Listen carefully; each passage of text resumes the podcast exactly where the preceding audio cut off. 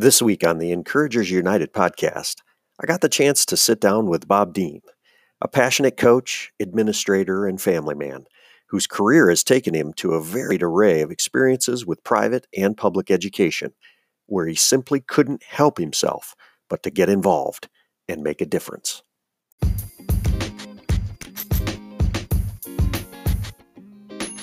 Walking into the principal's office and literally just sitting down and saying, I, I don't even need 15 minutes. Where do I sign up to make an to impact? make a difference? How, Yeah. how do I do that?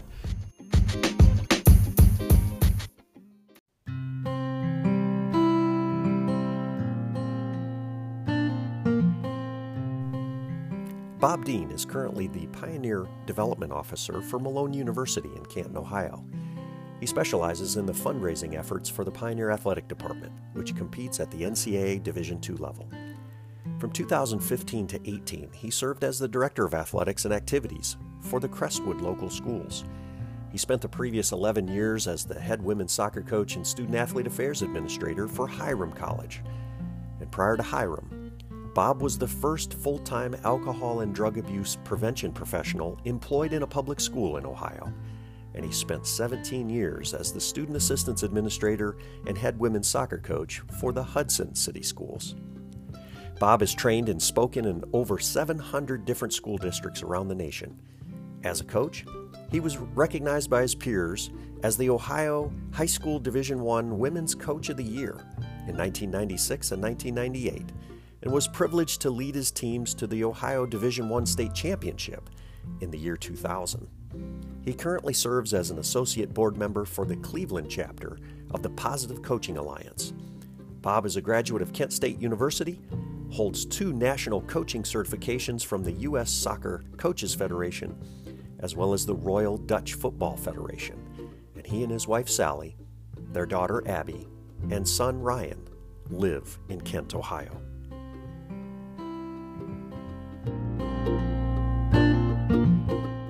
I'm here with Bob Dean, and I'm sitting in an office, uh, a modest office here in Canton, Ohio, at Malone University in the Office of Advancement. Bob, great to have you on the show. Why don't you just introduce yourself to our listeners? No, Charlie, thanks. This is uh, overwhelming to me, and uh, I just appreciate your friendship and and uh, the opportunity to be here uh, to uh, to share and to talk and and uh, and just answer your questions. Um, so, just a little bit about me. Uh, I have a really odd story and path that got me to Malone University and kind of where it all started. So I'll kind of go backwards. Um, in that a couple of years ago, uh, before I was at Malone, I spent three years as the director of athletics for the Crestwood Schools small uh, school district up in Portage County that I was familiar with because of my previous position that was there. But uh, loved uh, the role as an athletic director. Um, loved the people there. Still do love the community. Um, and and loved serving them. Uh, great athletic tradition, great coaches. Had the opportunity to coach coaches really formally for the first time and uh, I, I, just truly enjoyed every minute of it. Uh, had a, had a different plan um, in that uh, the school district went into a next level of a financial crisis, and I was uh, kind of put in a situation where we had to downsize our athletic department.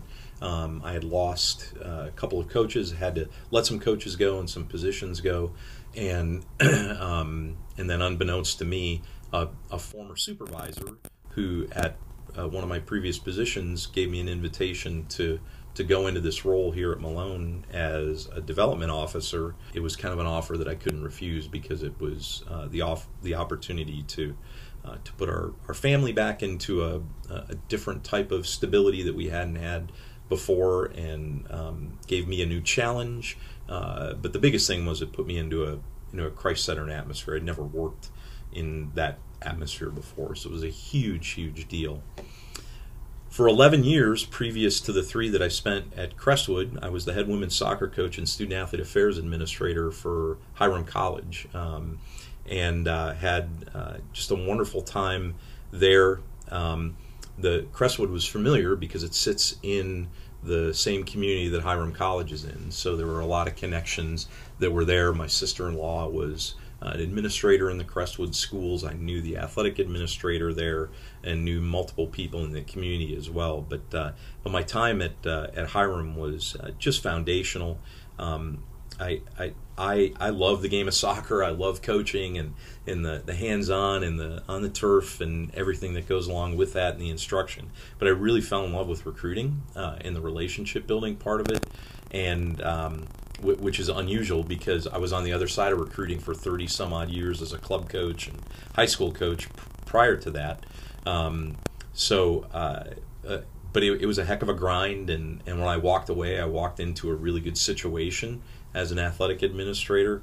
Um, but we uh, we built something from nothing um, at Hiram in those 11 years. It was a it was a program that had no legitimacy whatsoever athletically, and uh, and we built it into a, a, a, beyond legitimate to competitive to uh, a really threatening program. Had winning seasons, and uh, uh, and it was a good good situation. Um, loved the relationship with the young women that I got to work with, with coaching staff, and got to do some neat things uh, like uh, be responsible for a student athlete advisory council. Got to go through the NCAA's Leadership Training Academy. Yep. Was certified as a as a disc trainer.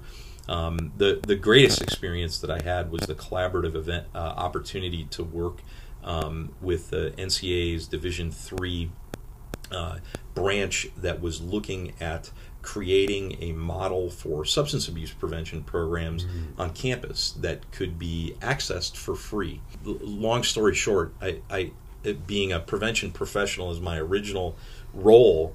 Um, I I was given the opportunity to work with like the best of the best experts and researchers in reality on the face of the earth, but certainly in our country, and to create something that was going to cost all of the consumers nothing. It was going to be a free open access thing.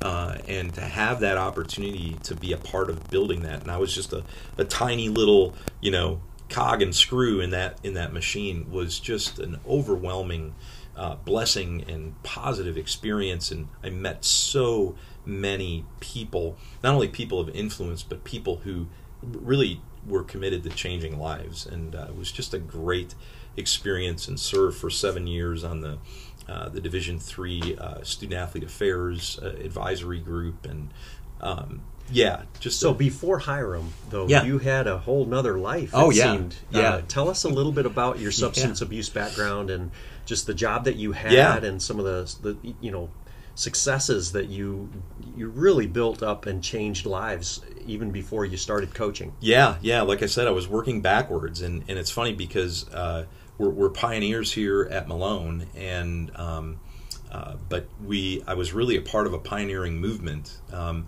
so uh, Sally and I got married, and I was working uh, my first uh, real job as the full time prevention education coordinator for Wayne County Alcoholism Services in Wooster. Uh, was working for a mentor of mine, servicing the, all of the public school districts in Wayne County doing substance abuse prevention work through the old system of regional councils on alcoholism, which don't even exist anymore. We know them as uh, ADM boards now in, in mm-hmm. multiple counties. Um, and so I had that position. My wife had uh, um, had just agreed to, uh, and I, I, I, even think about how much she was going to make her first year as a. Uh, she was going to be working for Wayne County CSB, and um, while we were on our honeymoon, uh, we were contacted, my family was contacted by the superintendent of the Hudson schools, and they were looking to hire a full time substance abuse prevention coordinator administrator for their school district, and they were going to split that salary with a nonprofit community group called Hudson Care. Hudson Care was an outgrowth of what in the late 70s was referred to as the community intervention movement and that was an outgrowth of the mid 70s focus in industry on employee assistance programs. And so they took that model and brought it into communities and then into school districts. And Hudson was way above uh, everyone else and way ahead of the curve in doing this. And it, just the people that, that I had known as a, as a young person, as a volunteer in substance abuse prevention, had linked me with this superintendent, and I ended up with this job. And I was the first full time substance abuse prevention professional in public schools in Ohio. And it was really strange because everyone else that was in that business on a part-time basis in schools, they were all guidance counselors and and um, and, and school psychologists or counselors from outside agencies that were on contract. And here I was, this young guy with a public relations degree, and who I knew promotions and marketing and uh, you know a little bit of sales, but certainly um, uh, just the the idea of um, idea marketing yes. and and uh, and it, and it was a unique skill set. I had to learn some of the clinical and technical sides of prevention, but what what I did for that entire 17 year period was I sold healthy lifestyles to yep. to yep. families and communities, and um, and and it was it, it was wonderful, um, and it was it, it, was something that obviously there's a need for right now. We've it's a pen, that whole part of our uh, societal history goes up and down on a pendulum swing, and we're in a different part of that pendulum swing right now because you know I, I entered into that business in the late 1980s. By the early 1990s, not only Hudson, I mean multiple communities all over Ohio had just created an incredible impact on the health and wellness of young people in their communities. And we had gotten to a point to where things were really really positive and mm-hmm. very very good and well funded and and then it went in the direction of it was now uh, research supported and it was evidence based and we stopped doing things that were well intended but were having bad results we got rid of those things and then all of a sudden proficiency tests came to town mm-hmm. and the entire game changed and so here i was 17 years as a um, a school district administrator, as a community um, foundation volunteer coordinator, an administrator, a varsity soccer coach, girls soccer coach, um, a community volunteer, um, an administrator in this district. And my position was eliminated after 17 years mm. because the priorities changed. Mm. And, and, and, that was hard. Uh, yeah. For lots of different reasons, but but yeah, that was, and then obviously, you know, to kind of back that story up even a little bit more, what got me into substance abuse prevention was I, I lived in a family that lived with addiction for, for years. I have uh, I had two incredibly loving, hardworking, the most incredible parents you could ask for. My dad passed away about five years ago. My mom is still living with my sister and brother-in-law, but I this is this would actually be a funny podcast story too. I'm the only natural child in my family. My brother and sister who are older than me were both adopted through. Catholic adoption agencies. But uh, but my brother uh, was you know the typical kid in the mid late seventies who you know started to experiment mm-hmm. with with drinking in middle school, high, junior high, and uh, a little bit with with marijuana in late junior high and in high school. But he had the predisposition.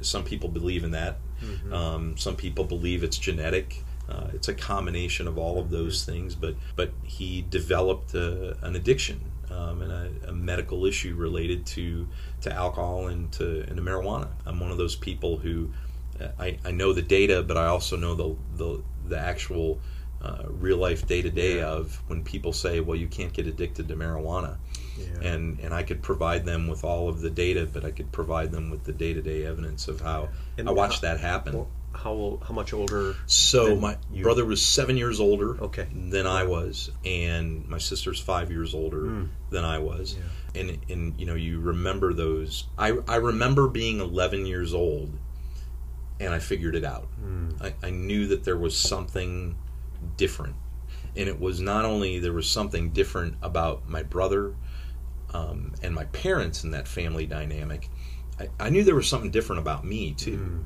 mm. um, and I didn't have the conscious awareness nor the knowledge back then that I fit into a role within this dysfunctional family dynamic yeah. that I, you know, did as a as an older teenager and as a young adult, and certainly as I do now. But I knew I, I behaved differently from other kids. I knew that I wasn't comfortable in groups of my peers. Um, I knew that it was really important for people to like me. I didn't know why mm. that was. I do now, but I but I remember those kind of things at 11 years old, um, and having those uh, those wheels turn and those bells and whistles kind of go. Who off. were some of the mentors from your time of that that part of your life? Did you have coaches, teachers, Yeah, folks yeah. that invested in you? Yeah, it's it's uh, it's kind of funny because I was I was literally talking to my club soccer team about this a few weeks ago. The first coach that I remember in my life, and I I tell this story out loud, and I think about it, and I think, holy cow, this would never happen today. But there was a young man who was a little league coach in my town in Tonawanda, New York, and his name was Kevin. I don't know his last name, but Kevin drove, I, I think it was uh, like a Dodge Duster or a Dodge Satellite, mag wheels. It was dark, uh, dark colored like navy, Landau top. It was a souped up GT type of car, and he drove around and picked me and my buddies up. And we jumped in the back of the car, and he took us to little league practice. And I think that wouldn't happen today, would it? Sure, yeah.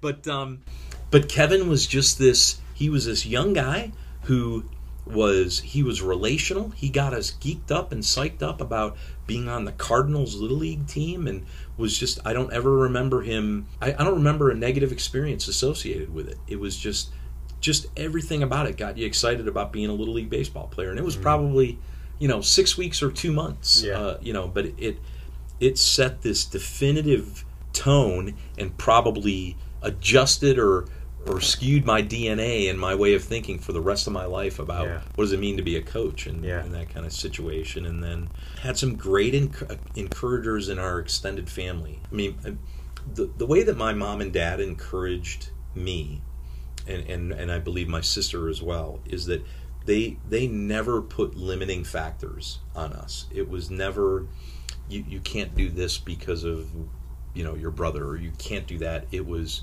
like we trust you you know and and uh, if it was riding your bike to wherever you needed to go or get you know doing part-time jobs and helping your whatever it might be it was they were that was the way that they encouraged they encouraged by uh, management by expectation and not by inspection type of thing Sure. Okay. um, but but I was surrounded by older cousins and uncles and, and aunts as well, but who I, I think everyone knew what was going on in my family. But it, there was because my mom and dad were such incredibly giving, selfless people.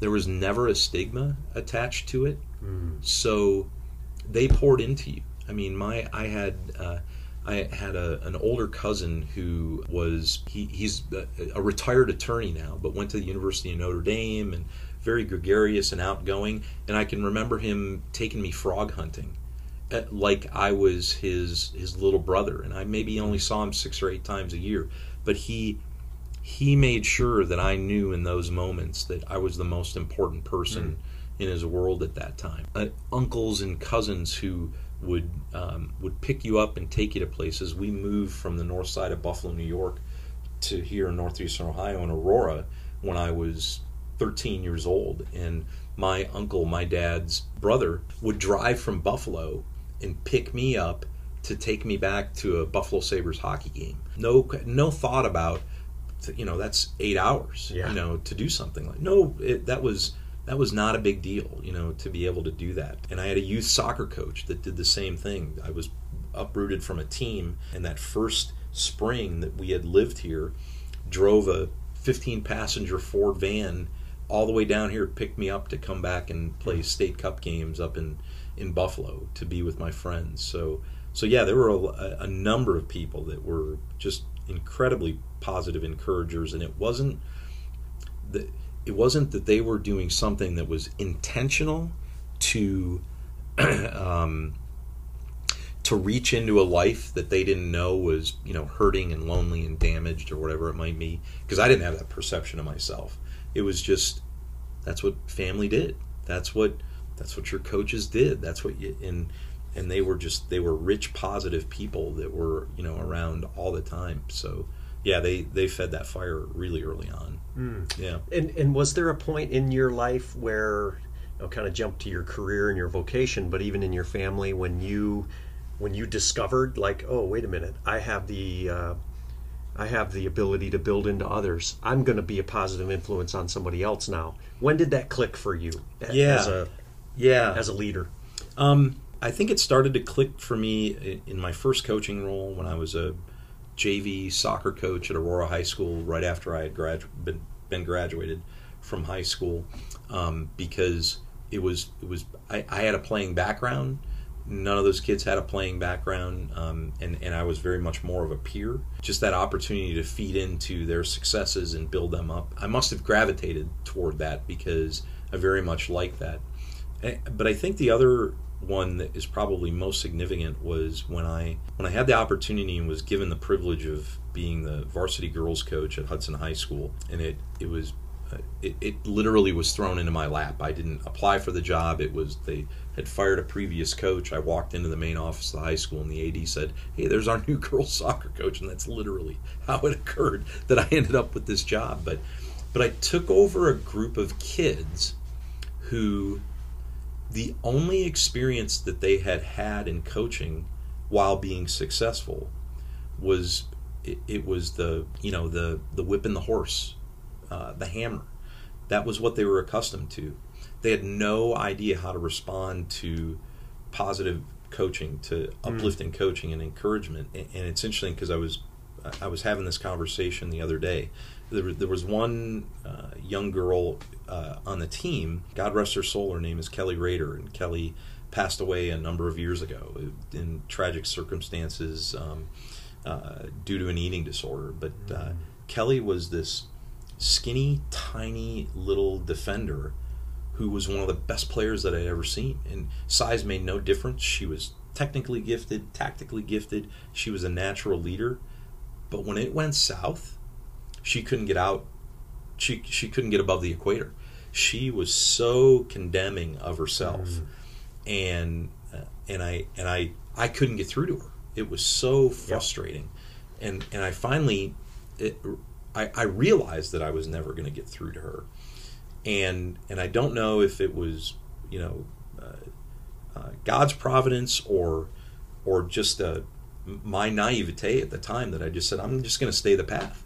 I'm not going to yell at Kelly Rader. I'm not going to get in her face. I'm no not need gonna, to fuel that fire. Yeah, yeah, yeah, I just didn't do it, and it started to gradually turn um, for her, and it was difficult. And we and then we started to have discussions about it, not only individually but even as a team, as to how this is a totally different style, and they couldn't they had a really difficult time absorbing that style. And yeah, I'm surprised it. at how many people. You know, my experience very much that way as well. My mm-hmm. early years, everybody coached in that hard drive, um, maybe uh, authoritative. Uh, negative, you know, it's so much easier to find something wrong with what you're doing. That's what everybody did. Right. I can remember, you know, just coach after coach after coach, especially in the sport of basketball. For me, it just seems that way. I'm yeah. not sure why, yeah. but you know, there's so much. You know, you then as a as an athlete you wanted to you were tempted to just go in and not make any mistakes that was the point well i you can't play basketball that way you can't play soccer that right. way right i was the same way and, and i kind of said there must be a, a better way. There is a different way to motivate people. You motivate them by finding what they've done that's right. Mm-hmm. you know why not yeah. build them up and build this relationship? And so bob i can test that. I have definitely seen you I never knew you as a coach, of course, but you know, in our years of knowing each other and the, just as colleagues and coworkers, you know, I, I, can affirm in you that that's that's the distinctive here. That everybody, there's a ton of people that that lead from that negative, hard driving, authoritative platform. It is much more difficult to build a relationship, build a bridge that will bear the truth of telling people. Because, you know, you and I are positive people, but we're telling people the truth as well. Sure. And I just want to affirm you in that. In that, how has that coaching experience and that life, uh, you know, uh, of positivity and sort of finding the bright spot, that the, the glass is indeed half full you know how has that played out for you now as you're away from coaching you know mm. now as a leader mm. as somebody who is um, you know you're you're building relationships for a university you're trying to lead uh, oftentimes to get people uh, maybe to give money or to the, the joke in ad- advancement work is that you're friend raising as much as you are right. fundraising. Right. How, how, does that play out for you to be a positive influence to tell a story here? It's hard. It's it, hard yeah, work. yeah. Well you know it, what what's interesting about that charlie is is it actually has to go back to the uh, a confession, and the confession is that th- that conflict actually is what chose to address to leave coaching. When I mm. when I left my role as a college coach to become an athletic director, the primary momentum behind that was I realized that I tried to I tried to be a transactional coach in a transformational body and a transformational personhood mm. to meet the needs of what other people expected. For the longest time, I pointed the finger at everybody else saying, You asked me to do this. I knew and I told you that that's not me, but you asked me to do that, so I tried to do that, and it's your fault. But the reality is, it was my choice. Hmm. I chose to be disloyal to who I really was and what I had seen be successful. Blows my mind now that I look back and think that as a high school coach, we never talked about winning, ever. And we won like crazy. And well, and and many of our listeners may not know, but it, all the way to the point of a state championship yeah, at yeah. the high school level. Yeah, you know, and, and multiple playoff runs mm-hmm. and a lot of success. That to the to the outward, like you say, transactional mindset, it didn't make sense. Right. You know, Bob Dean was this happy-go-lucky, positive, you know, encouraging person. How could he win? You know, and so I I, I can relate with yeah. that because then what happened was you found yourself in a context where that transaction of you know win or get fired, mm-hmm. uh, you tried to do it in an authoritative you know uh, transactional way, and you're a transformational guy. Yeah. So yeah. to try to uh, sort of fit yourself into that mode, and then you walked away, right. and you said. Uh, in essence, I know this story, but I'll tell it for the visitor, uh, the listeners. You you actually move to a place of authority to mm-hmm. say i'm going to make a difference yep. you know and so talk to me about your time at crestwood yep. and hiring and, and managing mm-hmm. coaches from a positive standpoint yep. when they often came to you saying well this isn't this doesn't make sense why right. would i do you know why would i be nice why would i tell them that they're doing well why would i reward them you know why would i try to look to the bright side how did yeah. that work for you yeah and i it, i i don't know what athletic administrator I heard this from at some point during my career who said that I, am never going to I'm never going to fire you or think about taking the job away because of wins and losses. I'm going to defend you until you do something that's indefensible. And that was how I approached our coaching staff. Veteran, new, young, it was very much with that motto and that was I'm going to defend you until you do something that's indefensible. And and we're going to approach things from the standpoint of it's all about the developmental experience. Yes. And how is this supporting the the mission and the academic role that the institution represents? Nothing is ever going to get in the way of that. We're never going to sacrifice that for athletics. At, at the same time, we had the, the leadership and the commitment from really school board on down in the community to know that that athletics had a vital role, as did music, as did drama, as did Model UN, and anything else that went along with su- supporting that academic mission and getting our kids to that successful place. And you know, and I think that in that context, so we're talking about amateur sports, right? Mm-hmm. We're talking about high school level and even at the college level you know, we're talking about amateur sports. We're not talking about professional sports here. And I think the two get too gray. You know, that oh, yeah. Uh, it's way too mixed. And so you, that's the cliche, you know, youth coach who's trying to to run a, a professional sports organization. Right. And that's not what it's about. Right. It really just isn't about that at all. And so, eh, you know, I guess what we're getting to is is that this positive outlook and a transformational, experiential, um, you know, focus is really what amateur sports is all about, mm-hmm. right? And yep. and so um, I want to dig into that a little bit, but I, I, guess I get tell me right now where you see uh, the greatest hope deficits in our society. So that I'm I'm switching gears on you yeah. a little bit, but from your perspective, where is this needed the most?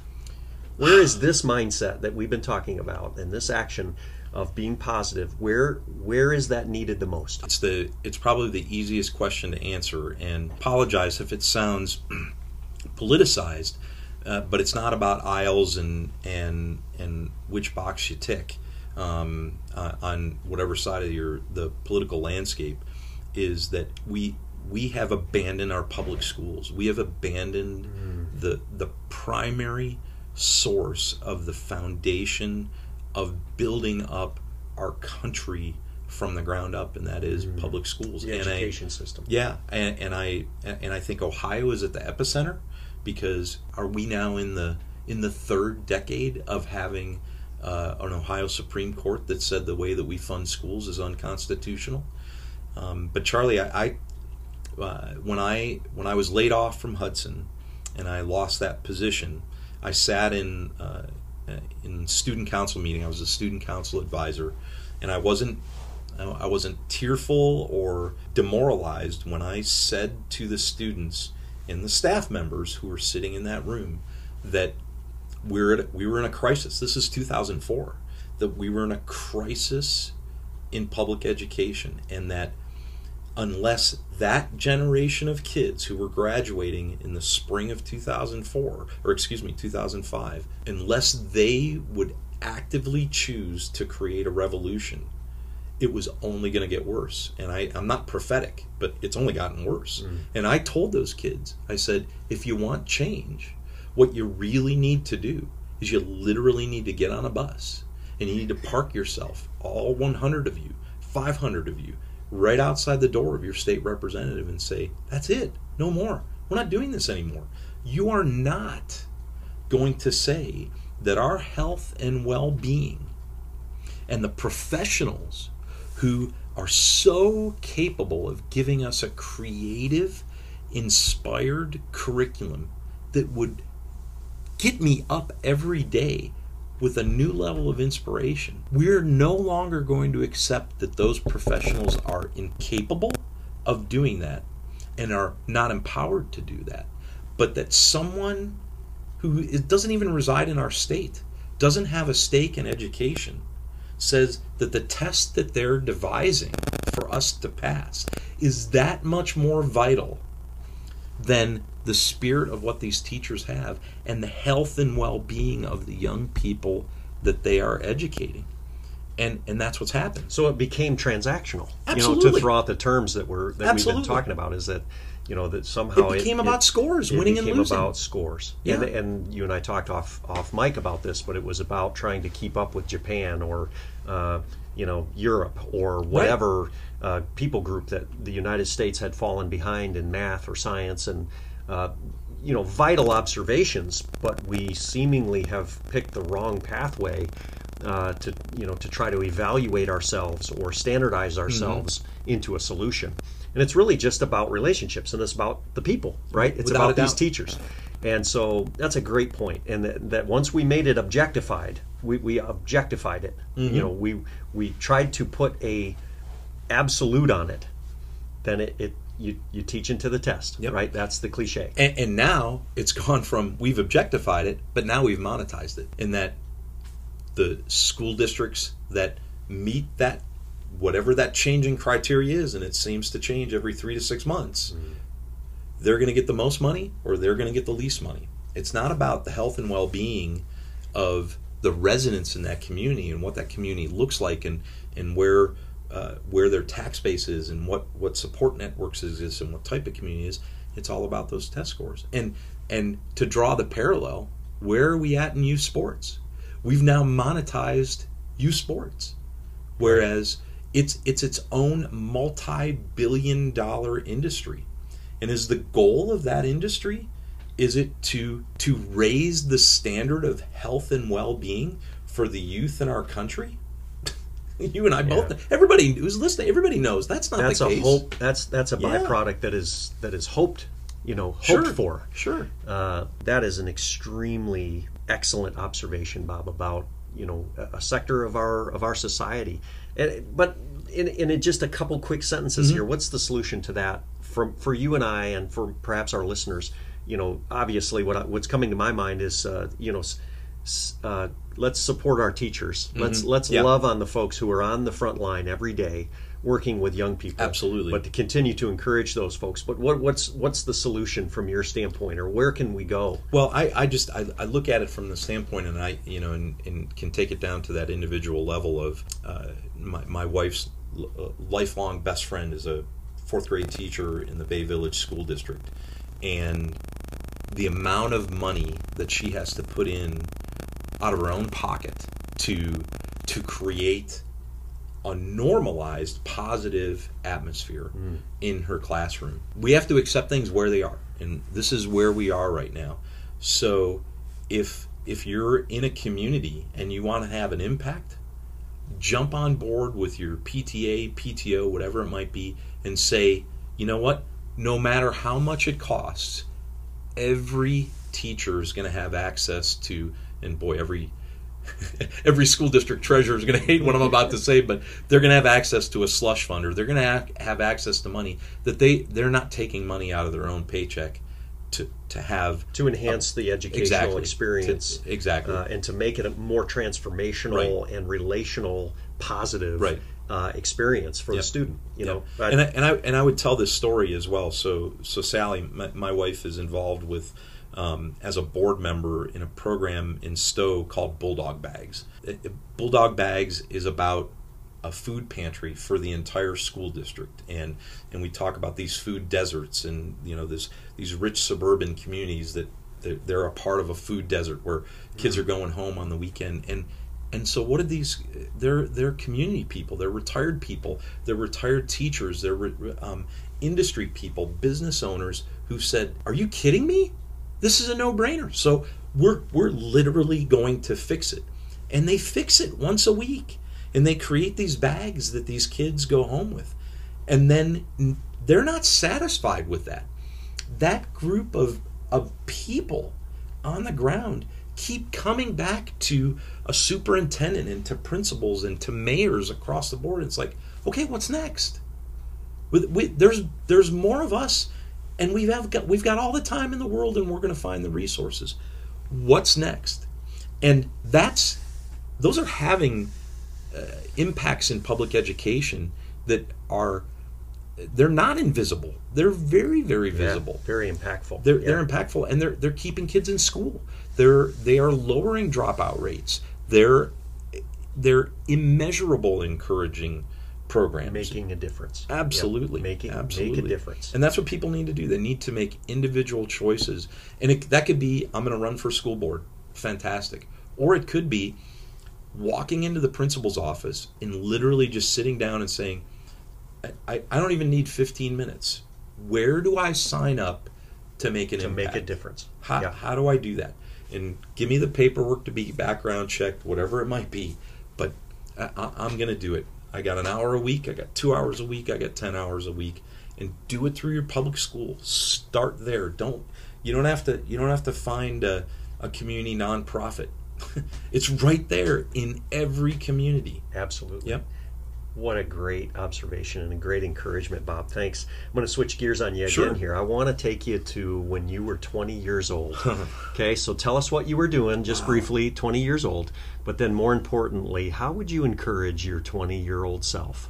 Goodness. Tell us a little bit of what, what you were like. That's a that's such a complex dynamic. So at 20 years old, um, I was uh, commuting back and forth to Kent State University as an undergraduate journalism student um, who'd given up a dream of you know playing college baseball and now all of a sudden I was a high school soccer coach and and I was doing regular speaking engagements paid and unpaid about substance abuse prevention and youth leadership and I was traveling all over Ohio mm-hmm. um, speaking at retreats and through the the old network of regional councils on alcoholism and I wasn't a really healthy person not at all. I was I was dealing with the, the aftermath of my brother's suicide, mm. um, trying to figure out what relationships were like, and I ended up marrying this girl that we met when I was 17 and she was 16, and and you know by the grace of God we're still together, and and but man it was it was not a it was not a healthy place to be at that time because I was just so centered on self yeah. Um, and and what I would say to my 20 year old self is is I would be really really intentional about wrapping my arms around the shoulder of that young guy and just whispering in his ear no matter what always remember that this is not about you that nothing you are doing right now is about you under any circumstances. And if that's and if you keep that as your focus, you're always going to be happy. You're always going to be oriented in a way that uh, that people will be attracted to you and Bob you'll never have to worry about people liking you. You'll never have to worry about that. You know? Mm-hmm. And um, I'm really I get really emotional talking about that because I it, there's not a an avenue in my life that I work in now that I don't see young people between 15 and 20 years old who are totally wrapped up in that idea of if people don't like me, I what what is there to live for? Yep. I mean, my my wife deals with my wife probably does between three and five suicide assessments a week in the work that she does. I don't know how she does it. I have no idea. I worked for 20 years watching addictions re, you know rip families apart and individuals apart it's it, it, it, all comes down to that concept of i need to get something from the outside and i was so wrapped up in that and and i probably had those encouragers around me um, and maybe people that i wish would have said that to me in that way um, but i know that i i would do that um, and i hope that i'm doing it right now um, with people. Um, and you know, we uh, we were talking off air before about when that all kind of kicked in, and I I just remember and and I, I don't I still don't have any kind of discernment or understanding of why it was that God put me in this administrative office in the central office suite at Hudson High School and these kids who were devout believers would walk into my office and they would dump their garbage. And why they thought I was safe when I was in there as damaged goods, just as much damaged goods as they are, probably just a little bit older. And and God's providence put me there. And people always say, you know, what's the inspiration on your faith journey? The inspiration on my faith journey, these kids who are now 35 to 40 year old young adults with families who they were out there saving souls by being who they were. They were living his witness right in front of me, and they'd come into my office and talk with me about that. They were my encouragers. They kept me on a glide path to, you know, I guess for lack of a better term, salvation um, and and true discipleship. I don't know why that happened, but I know I'm grateful. I know that I I wouldn't be here without without those kids. Um, and uh, uh, and they are uh, just to to underscore their importance in my life uh, as a believer and as an encourager would be the greatest understatement. I mean, it, it's it's not an underline. It's it's in in bright yellow bold. I am yeah. so glad to hear you say that because I've experienced that too, where this is a reciprocal relationship. Mm-hmm. It's not just about you as the professional or the the coach or the the authority to invest and engage and encourage those that are below you, you know, so to speak. Yeah. It, it is a two way street, and so I, I, just find that you know very gratifying to hear you say that those that you were you know charged to to minister to, so to speak, were the ones that were encouraging you. Yeah. Um, whether they knew it or not, right? You know, just a couple more minutes here with sure. you. It's this has been awesome. I really appreciate your time and and just the the passionate activism that I think I, I, hear coming from your voice. And but tell us what you're what are you involved with now? I, I mentioned Malone mm. University, of course, but I know you've got lots of uh, other irons in the fire. Yeah. But what are you doing, and how could people get in touch with you if they wanted to connect with you? Yeah, gosh, this is. I, I hope this doesn't sound cliche, but I think the first most important roles and things that I'm involved with right now are are being a husband and a dad. Yeah. Um, uh, just being uh, supportive to a wife who is an amazing, amazing person, but an amazing professional. Um, and I, I love living vicariously through the work that she does, through through her own work, through her volunteerism, through our church. Um, I have a son who's a freshman here playing soccer, and we're uh, we're blessed to now coach together uh, with uh, Ambassadors in Sports, uh, Ambassadors Football Club in the Cleveland area, um, and uh, we we love that. So that's a huge it's a time consumer for me. I, have dipped back into that coaching realm, and, and I love that. I it, that would be a really difficult thing to give up. Um, and our our daughter is. Um, uh, she's looking at her next stages in life after being graduated from the College of Wooster and um, and, and searching for different things as well. But um, in, in, addition to that, I guess my, my passions are number one, obviously our, our church and our involvement in our church. But then uh, I took the risk uh, almost two years ago now to uh, to ask on to um, a level of involvement with the Cleveland chapter of the Positive Coaching Alliance. And uh, PCA is a national organization um,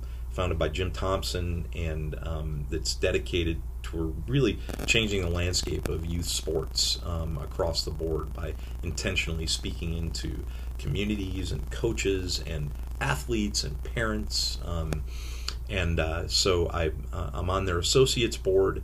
Uh, and I'm there as a, representative, as a former high school athletic director, um, a coach of coaches, um, and just uh, somebody who I think has been uh, kind of in the trenches. Um, and and so I, I, approach it as to I'm going to stay in the trenches. I'm going to I want to get down and dirty uh, with this. And um, uh, but it, it's really something just a, it kind of emerged. So I'm I'm on a little bit of a new new tack with that, and that is that um, I had this interesting experience years ago when I was working in substance abuse prevention in Hudson. In that um, we had a really difficult time getting two large church denomination youth groups to actually talk to each other about substance abuse prevention and get on the same page. It literally took seven years to get the two largest youth group leaders in that community to sit in the same room together with me. And once we did that, things really changed and mm-hmm. they really, really took off.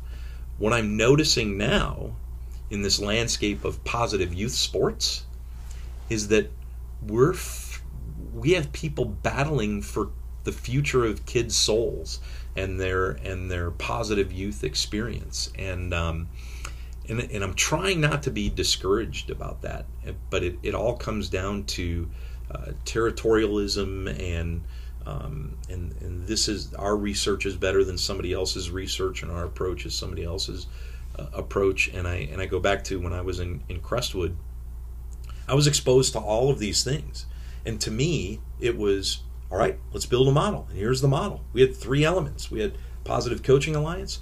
We had Inside Out Coaching with Joe Ehrmann and, and his colleague Jody, and the great things that they represented. And then we had a, a for profit called Character Matters that was run by an associate of mine, and and they all had these these pieces parts that met a need, and we brought them all together, and and we funded it, and it was easy to fund, and we and and I don't even think they knew they were competing with each other, but because mm. it didn't make any sense to make them compete. But I've I've noticed that there's this there's this territorialism in in that. So I'm kind of a, trying to attack that by reaching out and trying to build some bridges and get those get those folks to really get on the same page. Well, and, to realize because I think I know what you're talking about, and that you know the, the, the metaphor I once heard is that we gotta we gotta understand that the river is big enough. You know, we can all be in the river. Yeah, we're we're all headed in the same exactly. direction, and uh, but we want to get so exclusive with our thing right. and our you know our metrics or our method, and so yeah, I mm-hmm. appreciate you saying that. Yep. But yeah,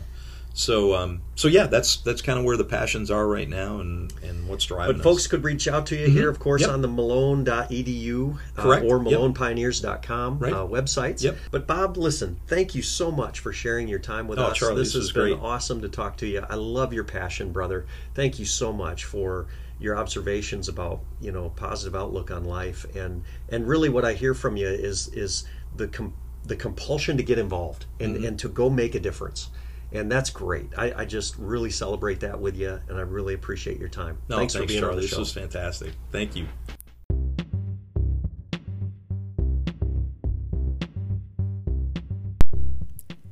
Hi, my name is Charlie Grimes. I'm the founder and host of the Encouragers United podcast. My intent with this project is to first and foremost encourage the encouragers those special people in this world who, because of their experiences and their personality, are relentlessly positive and enthusiastic about all areas of life. They're gifted by God to see ways to exhort and build others up. They're often action oriented, creative, extroverted, flexible workhorses, and they find themselves in leadership positions like teaching, coaching, pastoring, and mentoring. Another goal is to explain to the rest of the world how this person thinks, why they react the way they do to stress or conflict, and how you can best relate to us. Through teaching, discussion, idea sharing, and personal interviews, I hope you will gain new insight, learn to be patient with yourself and with others, and grow more self aware through this content. I would hope that if you see value in this effort, identify the most encouraging, positive people you know and let them know about my work. Connect with us on Facebook, Instagram, or my website, charlesrgrimes.com. It's a great day to be alive, so go make a difference today.